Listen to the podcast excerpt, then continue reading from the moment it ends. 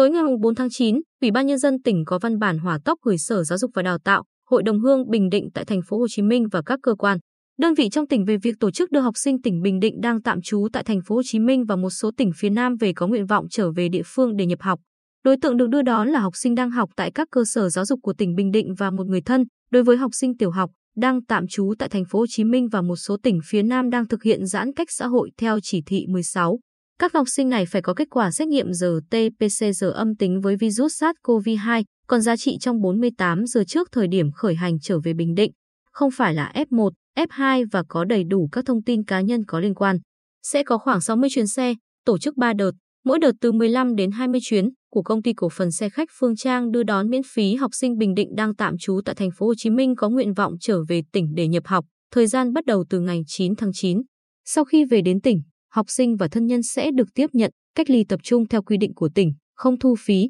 hoặc tại khách sạn có thu phí. Học sinh và thân nhân thuộc đối tượng hỗ trợ đón về tỉnh thực hiện đăng ký tại địa chỉ đăng ký về quê hương.bình định.gov.vn.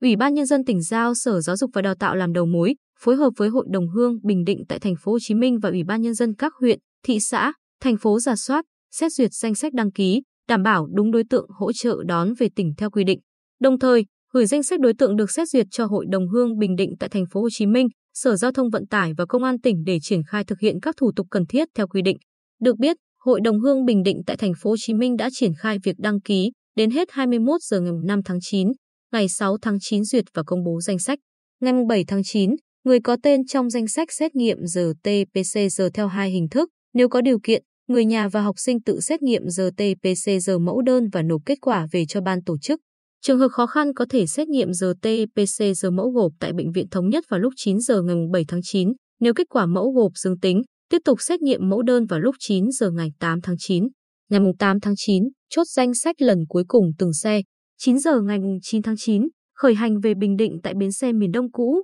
quận Bình Thạnh, thành phố Hồ Chí Minh.